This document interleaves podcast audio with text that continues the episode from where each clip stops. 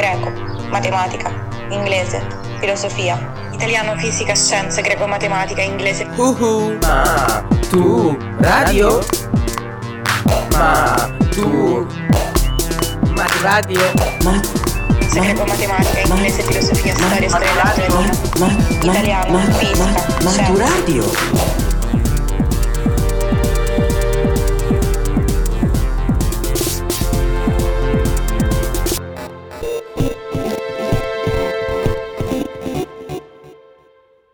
Podcast di filosofia per l'esame di maturità letto da Luisa Merloni, L'idealismo, Fichte e Schelling. Buongiorno e benvenuti al nuovo podcast di Maturadio. Oggi ripassiamo insieme l'idealismo. Si tratta di quella corrente filosofica che, come è facile intuire dal nome, mette al centro del proprio studio l'idea. L'idealismo propone una tesi che ha sempre spiazzato. Di solito noi consideriamo la realtà come qualcosa di totalmente esterno a noi. Ci sono il cielo, i monti, i cani, gli stati e questo è un fatto. Per l'idealismo, invece, noi parliamo di tutto questo soltanto attraverso percezioni, pensieri, idee. In un certo senso la realtà è fatta di idee. La realtà è una costruzione della mente. Possiamo dire che una prima forma di idealismo era già esistita con Platone, che aveva distinto, se ricordate, il mondo delle idee, l'iperuranio, da quello in cui viviamo, nel quale le idee assolute delle cose si specchiano e incarnano nei fenomeni di tutti i giorni. Le idee, come quella di cane o quella di Stato, sono dei mezzi per conoscere le cose, per parlarne, ma anche modelli della realtà. Platone aveva quindi posto il primissimo passo nella concezione del mondo dei fenomeni come realtà illusoria, distinta da una dimensione più autentica, quella appunto delle idee. L'idealismo che andiamo ad analizzare in questo podcast e quello che vi tocca ripassare è l'idealismo tedesco, sarebbe a dire la corrente filosofica che si sviluppa in Germania tra la fine del XVIII secolo e l'inizio del XIX, tra Settecento e Ottocento. I più importanti esponenti di questo sistema sono tre. Johann Gottlieb Fichte, Friedrich Schelling e Georg Wilhelm Friedrich Hegel. Occhio allo spelling dei nomi che con i tedeschi non si può mai stare tranquilli e attenzione anche alla pronuncia. Oggi ci concentreremo su Fichte e Schelling, ma prima sarà meglio capire qual è il preciso contesto in cui l'idealismo tedesco prende forma e comincia a strutturarsi. Come abbiamo detto, una primissima forma di idealismo, anche se questa parola non si usava, era presente nella filosofia antica, con Platone e le dottrine che ne derivarono, una su tutte, il neoplatonismo. Dunque, quando l'idealismo moderno iniziò a prendere forma, poté in qualche modo contare su concetti che avevano già un loro spazio nella storia della filosofia. C'erano già stati idealisti moderni, come George Berkeley in Gran Bretagna, che aveva sostenuto letteralmente un idealismo molto estremo. La realtà è fatta tutta di percezioni, di idee. Esistono solo Dio, le anime e le idee. Il mondo fisico è una costruzione di idee, come un film. Ma l'idealismo tedesco ha un suo carattere originale che dipende fondamentalmente dalla filosofia di Immanuel Kant, che si chiamava idealismo trascendentale. Questo idealismo è come un Big Bang nella filosofia tedesca della fine del Settecento. Ogni pensatore viene da là. Ricordate la rivoluzione copernicana operata da Kant? Kant aveva sostenuto un rovesciamento dal punto di vista comune, sostenendo che per conoscere non dobbiamo regolarci soltanto sull'oggetto e che invece l'uomo, con il suo pensiero, è il centro di ogni sapere possibile. Kant, però, aveva posto dei limiti a questa concezione. Con il pensiero non conosciamo tutto, ma soltanto quello di cui possiamo fare esperienza con i sensi, il mondo fenomenico. Se invece pretendiamo di conoscere la realtà solo con la ragione, ci facciamo l'idea di un mondo noumenico, cioè un mondo di puro pensiero in cui esistono Dio e l'anima dell'uomo. Questo mondo noumenico, però, è inconoscibile. Quindi, nell'idealismo di Kant c'è una scissione tra il mondo conoscibile dell'esperienza, quello della natura e della storia, e il mondo ideale. Proprio questa scissione è uno dei punti più discussi dai nuovi idealisti come Fichte e Schelling. Per loro la filosofia non può fermarsi qui. Ci vuole un principio unitario di fondo che spieghi cosa hanno in comune la nostra ragione e il mondo esterno. L'obiettivo dell'idealismo dunque è riuscire a trovare questo principio primo e assoluto di ogni cosa che Kant aveva considerato inconoscibile. Comincia così quella che viene definita crisi del kantismo. Elenchiamo brevemente alcuni dei suoi protagonisti. Reinhold, Schulze, Maimon e Beck tutti pensatori oggi poco conosciuti, che elaborano sistemi diversi, ma sono abbastanza d'accordo su un punto. La limitazione kantiana del sapere non funziona. Kant ha definito qualcosa, la cosa in sé, dicendo che la nostra ragione la definisce come causa di tutti i fenomeni, ma che questa causa è inconoscibile. Ma se la ragione la definisce, allora in un certo senso la conosciamo questa cosa in sé, altro che inconoscibile.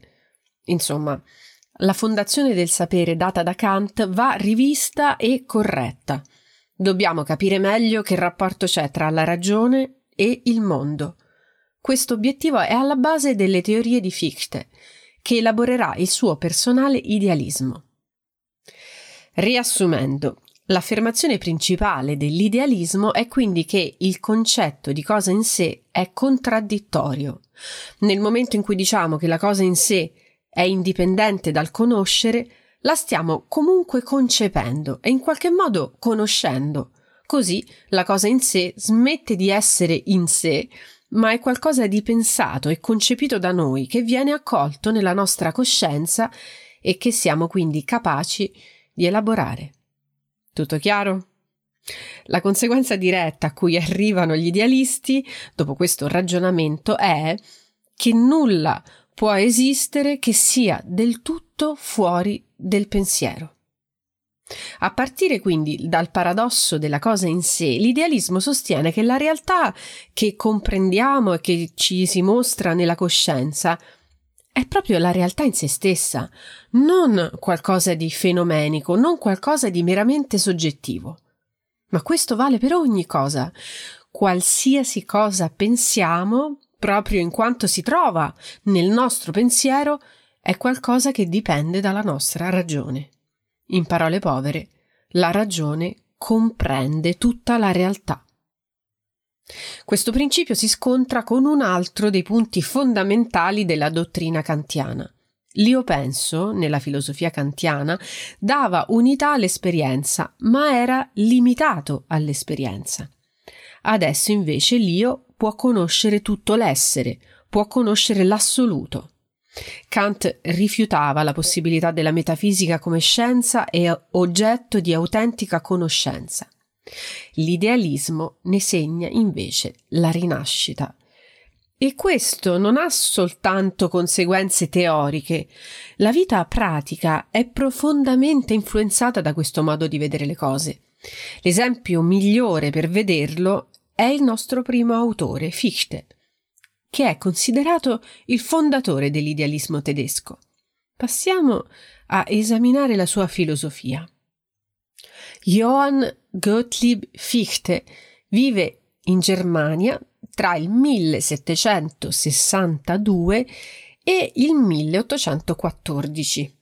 Nato in una famiglia molto povera, riesce ad avvicinarsi agli studi e a intraprendere la carriera accademica grazie al supporto di un aristocratico, il barone von Miltitz che, rimasto impressionato dall'intelligenza del ragazzo, decide di coprirne le spese. Il giovane Fichte si accosta al pensiero di Rousseau e degli illuministi francesi e tedeschi. Insomma, Fichte è entusiasta per la rivoluzione francese, per il popolo francese che si è liberato della monarchia, opponendo la ragione all'autorità politica e religiosa tradizionale. Nel frattempo scopre Kant e resta folgorato dalla sua filosofia. Decide così di approfondire il pensiero e si reca persino a Königsberg, dove Kant viveva e insegnava per conoscerlo personalmente e avere da lui un parere sulle proprie opere.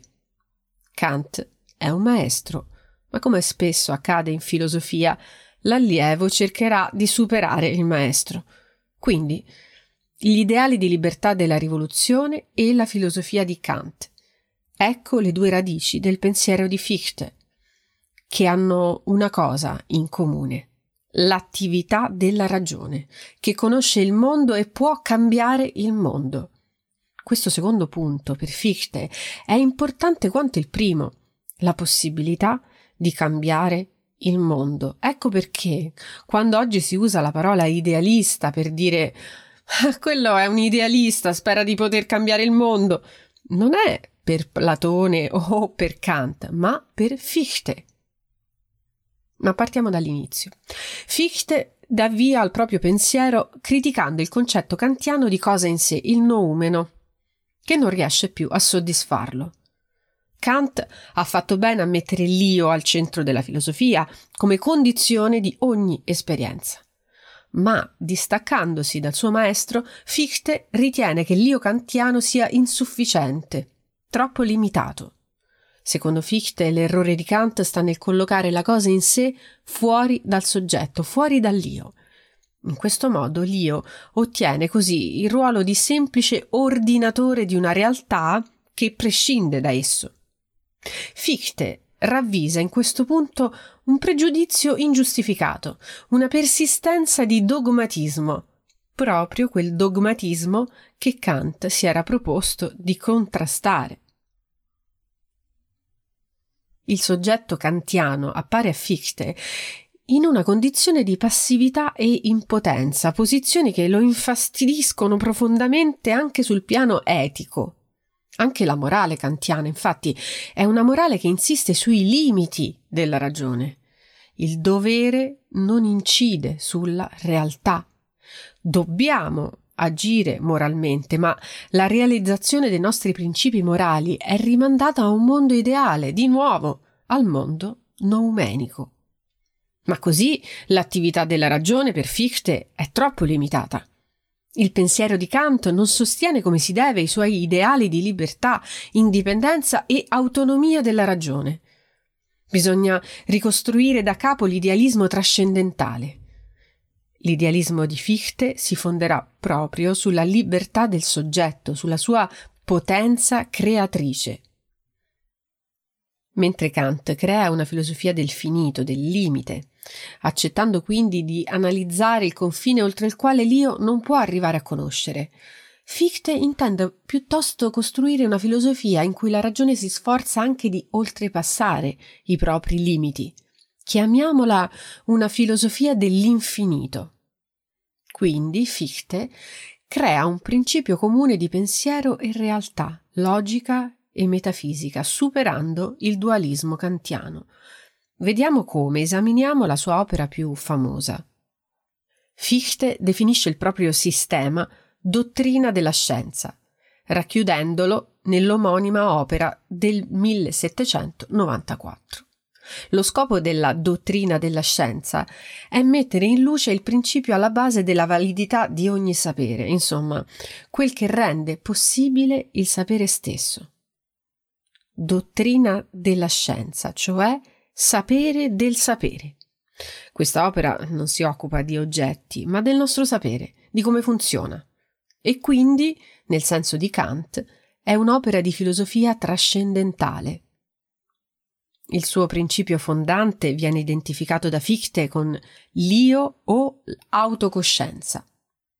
Sarebbe a dire che noi possiamo affermare che qualcosa esiste perché lo rapportiamo alla nostra coscienza e in tal modo siamo proprio noi a far sì che esista. Questo è il punto cruciale su cui Fichte pensa di superare Kant. Secondo Fichte, dall'attività dell'io non scaturisce solo il pensiero della realtà, ma anche la realtà oggettiva stessa. L'io fichtiano non si limita quindi a pensare, ma anche il compito e la possibilità di creare. In breve, tutto esiste nell'io e per l'io. Però, attenzione, questo non vuol dire che l'io di una singola persona è il creatore dell'universo, è come fosse il Dio. Vuol dire che ogni cosa, dal momento in cui la conosciamo, passa per l'io penso, per il nostro sapere. Io conosco, io immagino il mondo, io agisco nel mondo e in questo senso l'io in generale crea tutti i contenuti dell'esperienza. Ciascuno individualmente partecipa con il proprio io a questa creazione.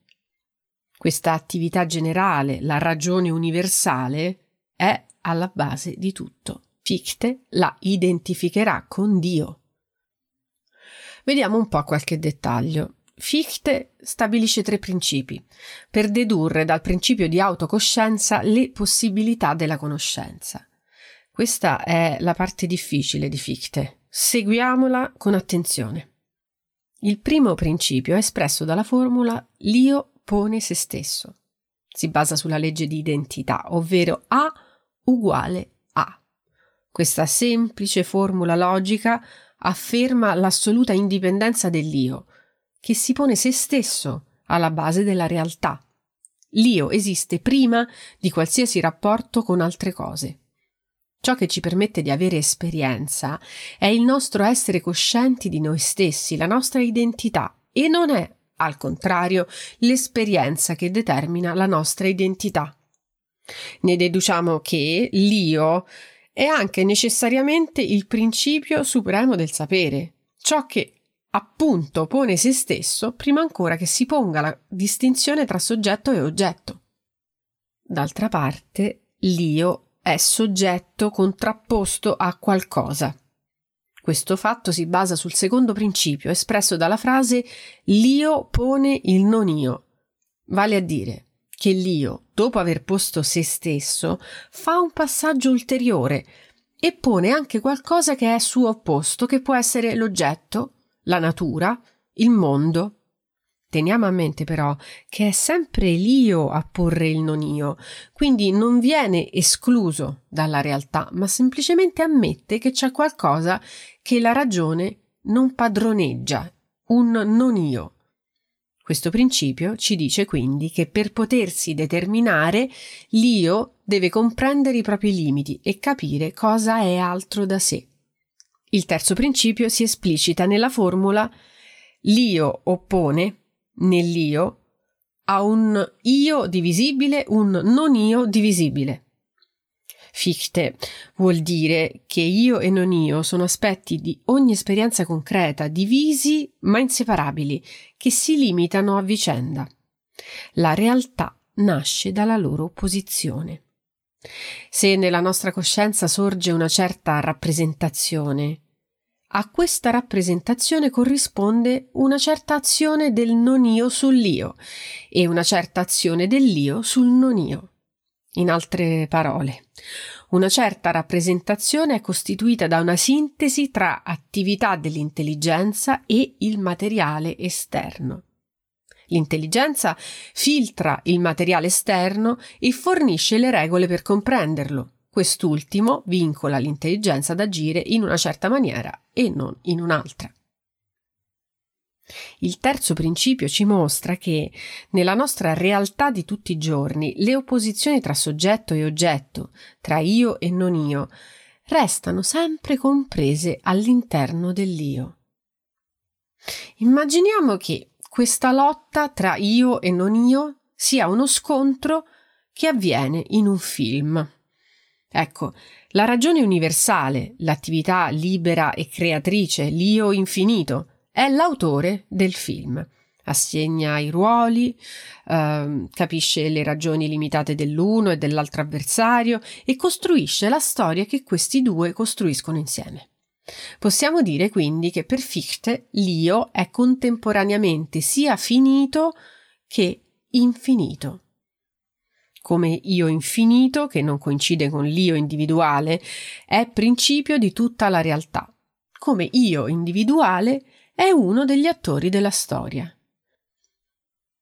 Nel film ci siamo noi e ci tocca fare la nostra parte, sapendo che alla base di tutto c'è la ragione, che è il vero autore del film. Tutto quanto abbiamo detto si riduce a una struttura logica, a un'operazione dialettica. Dialettica, ritroveremo questo termine in Hegel. Il primo principio rappresenta la tesi, il secondo l'antitesi e il terzo la sintesi, arrivando a una conclusione unitaria degli elementi che mette in campo. Tutta l'esperienza umana si riassume in questo sforzo dell'io di comprendere il non io. Ma veniamo alla dimensione morale di tutto questo discorso, già perché questo sforzo non è soltanto conoscitivo, è anche morale. La filosofia di Fichte vuole dare una base sia al conoscere sia all'agire. Come abbiamo detto, Fichte era molto legato agli ideali di libertà e indipendenza. Anche la libertà, secondo Fichte, dipende dall'attività suprema dell'io. Se l'io è infinito e assoluto, infatti il suo rapporto con il non io ha una forma pratica. L'io vuole comprendere, vuole dominare il non io, la realtà oggettiva, sottoponendola alla ragione universale. Questa ricerca che l'io finito e dunque i soggetti deve compiere e l'obiettivo a cui tendere è appunto la libertà. Così Fichte interpreta filosoficamente anche gli ideali della rivoluzione francese. E quando nel 1806 Napoleone invaderà la Germania, dirà che questa invasione francese ha negato i valori universali della rivoluzione, dell'illuminismo. Così Fichte scrive i discorsi alla nazione tedesca, opera che lo renderà famoso in tutta Europa. Fichte non si rivolge al solo popolo tedesco, ma teorizza un'Europa in cui convivano e coesistano pacificamente tutti i popoli secondo principi di razionalità.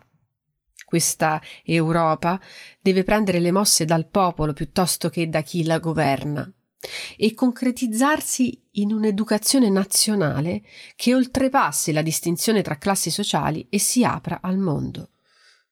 L'Europa futura e pacificata in particolare nascerà da un arricchimento reciproco tra civilizzazione romana, cultura germanica ed eredità antica.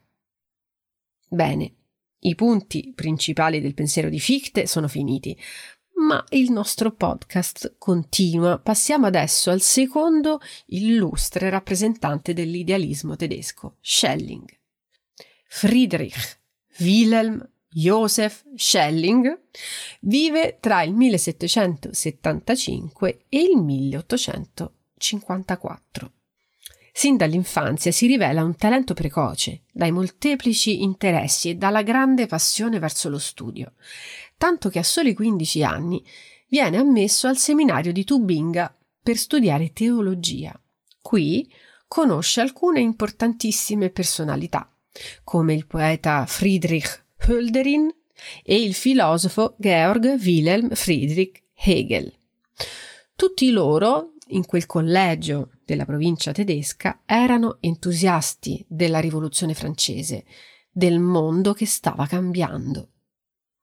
Una grandissima influenza sul pensiero di Schelling deriva dal romanticismo, di cui abbraccia gran parte degli ideali.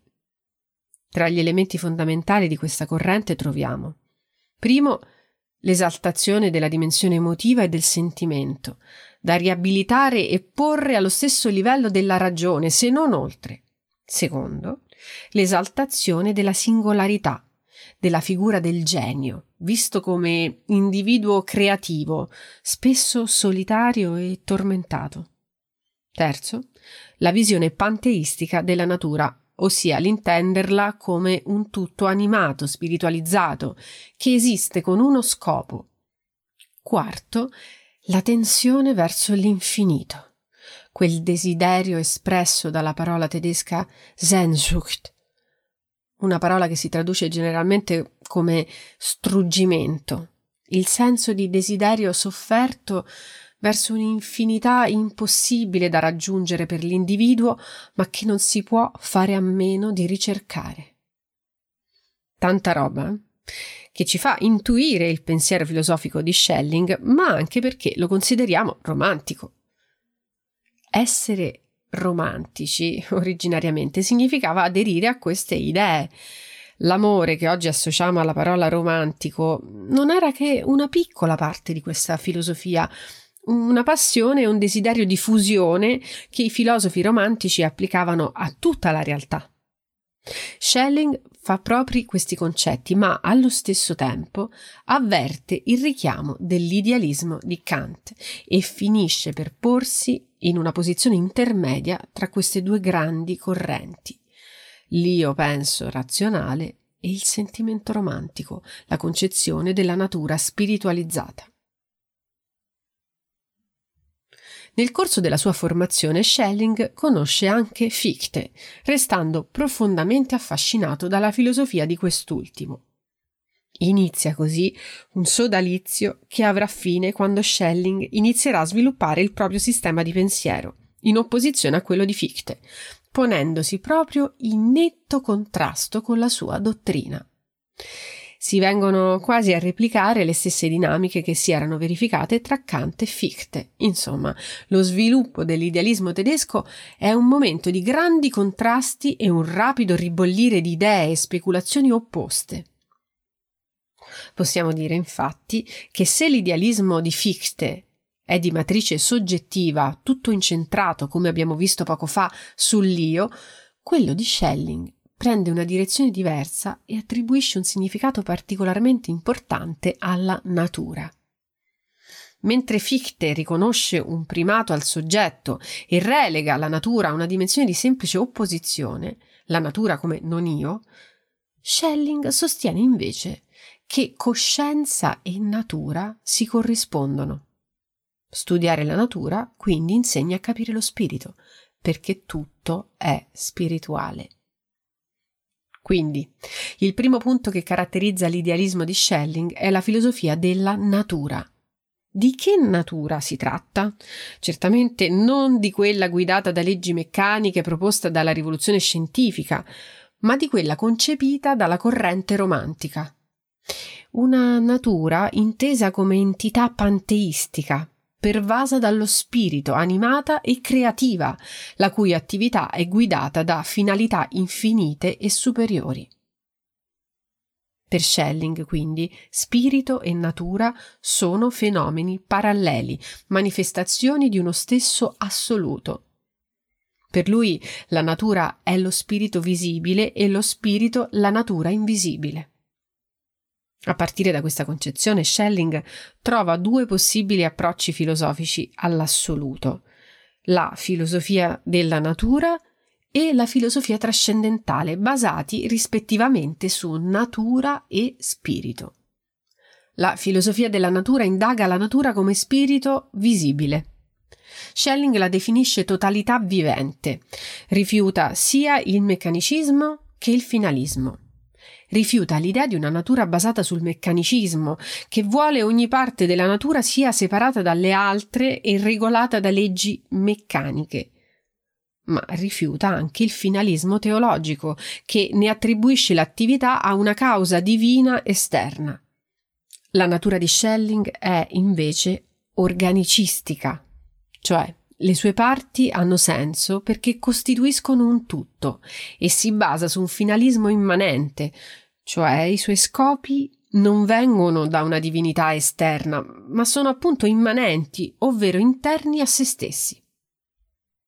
Era un'idea che Schelling riprende da altri filosofi che forse avete studiato. Spinoza aveva sostenuto che Dio è la natura. Da questo punto di vista, ogni fenomeno è quindi manifestazione di una razionalità suprema. Giordano Bruno, un altro filosofo molto importante per Schelling, aveva concepito la natura come un essere animato, un organismo. Schelling riprende tutte queste idee per concepire la natura come una manifestazione dello spirito universale, dell'assoluto. Nella natura Schelling vuole ritrovare l'io. Come fa?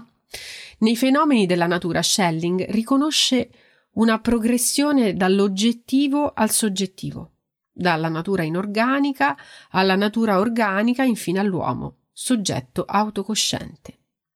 Per esempio, in quegli anni c'erano i primi studi sul magnetismo e oggi sappiamo che la scienza ci mostra che i poli magnetici si respingono, che gli elementi chimici si attraggono e in questi fenomeni Schelling vede una prima forma delle opposizioni interne alla coscienza di cui parlava Fichte. Vede nella natura una coscienza. Oppure la scienza mostra che le parti delle piante e degli animali formano un tutto organico, inseparabile. E Schelling ci ritrova il prototipo della mente umana, in cui ogni contenuto dipende da un principio unitario. L'uomo quindi è la manifestazione più alta di qualcosa che si trova già a tutti i livelli della natura, dalla fisica alla biologia. E dopo la filosofia della natura parliamo della filosofia trascendentale. La filosofia trascendentale compie il percorso inverso. Intende mostrare come lo spirito sia natura invisibile, quindi parte dalla dimensione del soggettivo per derivarne l'oggettivo. L'io, inteso come intelligenza e spirito, si distingue dall'oggetto, dalla natura, ma quando esamina la propria attività produttrice, creatrice di contenuti, si rende conto di rispecchiare l'attività della natura. Dopo l'attività teoretica, la filosofia di Schelling considera l'attività pratica. È qui che hanno posto la morale, il diritto e la storia. Nella storia la libertà della morale e la necessità oggettiva si uniscono, arrivando a una sintesi. La storia in questo modo diventa la dimensione in cui l'assoluto si concretizza. È però all'arte che Schelling affida la possibilità di cogliere appieno l'assoluto. L'arte, infatti, è l'attività in cui l'uomo, senza capire razionalmente perché, riesce a ricreare un mondo. Perciò l'arte per Schelling esprime quella profonda unità di spirito e natura che caratterizza tutta la realtà. Abbiamo visto i due percorsi della filosofia di Schelling, filosofia della natura e filosofia trascendentale. Nessuno dei due approcci è posto in rapporto di superiorità rispetto all'altro, al contrario, sono due modi di guardare la stessa cosa, arrivandoci da vie opposte ma complementari. In questo modo per Schelling l'assoluto non è né soggetto né oggetto, ma è la loro unità indifferenziata. Esso include spirito e natura, ideale e reale, conscio e inconscio. La filosofia di Schelling riscosse subito un certo successo, ma anche dure critiche. Schelling si ritrova quindi a vivere un'esperienza simile a quella già accaduta con Fichte, ossia passare da un rapporto di amicizia a diventare rivale con un altro grande filosofo del tempo, Hegel. Nella prefazione alla fenomenologia dello spirito del 1807, Hegel attacca le idee di Schelling definendo la sua filosofia come la notte in cui tutte le vacche sono nere Sarebbe a dire che per Hegel l'assoluto di Schelling è un concetto astratto, vuoto, perché è inteso come un tutto unico e indistinto. Non ci si vede niente di particolare, come nel buio della notte. Perciò non si capisce come da questo assoluto verrebbero fuori tutti i fenomeni della natura e della storia, con i loro aspetti contrastanti. Schelling si troverà quindi nella necessità di spiegare come, nell'assoluto, sia possibile trovare tutti i contenuti diversi e particolari della realtà. Per farlo ricorre alla dimensione del divino. Dio è visto al contempo come vita e come persona, soggetto cosciente che crea le cose che sono in lui stesso. E in Dio ci sono anche aspetti opposti. Egli è allo stesso tempo luce e tenebre, in lui indistinguibili, che invece possono essere distinti nell'uomo. Si spiega così come mai nella realtà, che è manifestazione di Dio nelle cose particolari, sia sempre presente il conflitto tra il bene e il male, intesi come poli opposti in continua tensione. In questa duplicità, Schelling individuerà la dimensione tragica della realtà vissuta dall'uomo e l'origine di un sentimento primordiale di malinconia. Ma qual è il fondamento delle differenze che incontriamo nella realtà? È la libertà, che è la possibilità di realizzare una cosa o la cosa opposta. Nella libertà dell'uomo in particolare si trova la possibilità di fare il bene o il male, tra cui l'uomo è costretto a scegliere in quanto essere finito.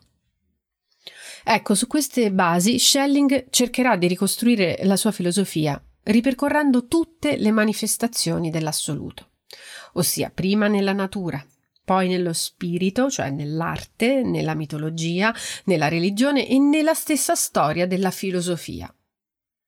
In questa fase, che si chiama filosofia positiva, Schelling ha ormai abbandonato gli ideali dell'illuminismo e del razionalismo, che trova troppo astratto per la opposizione tra ragione e realtà. Ora Schelling si occupa di riflettere sempre su forme concrete della realtà. Il suo punto di vista è sempre più apertamente religioso. La sua è una filosofia della rivelazione, intesa come la manifestazione diretta di Dio nella natura e nella storia, secondo un piano provvidenziale. Anche i punti principali del pensiero di Schelling sono finiti. E finisce qui anche il nostro podcast. Alla prossima e buon ripasso. Maturadio è un progetto di podcast didattici per la maturità promosso dal Ministero dell'Istruzione con la collaborazione di Radio 3 e Treccani. Supervisione didattica a cura di Laudes, ideazione di Cristian Raimo. La sigla di Maturadio è di Teo Teardo.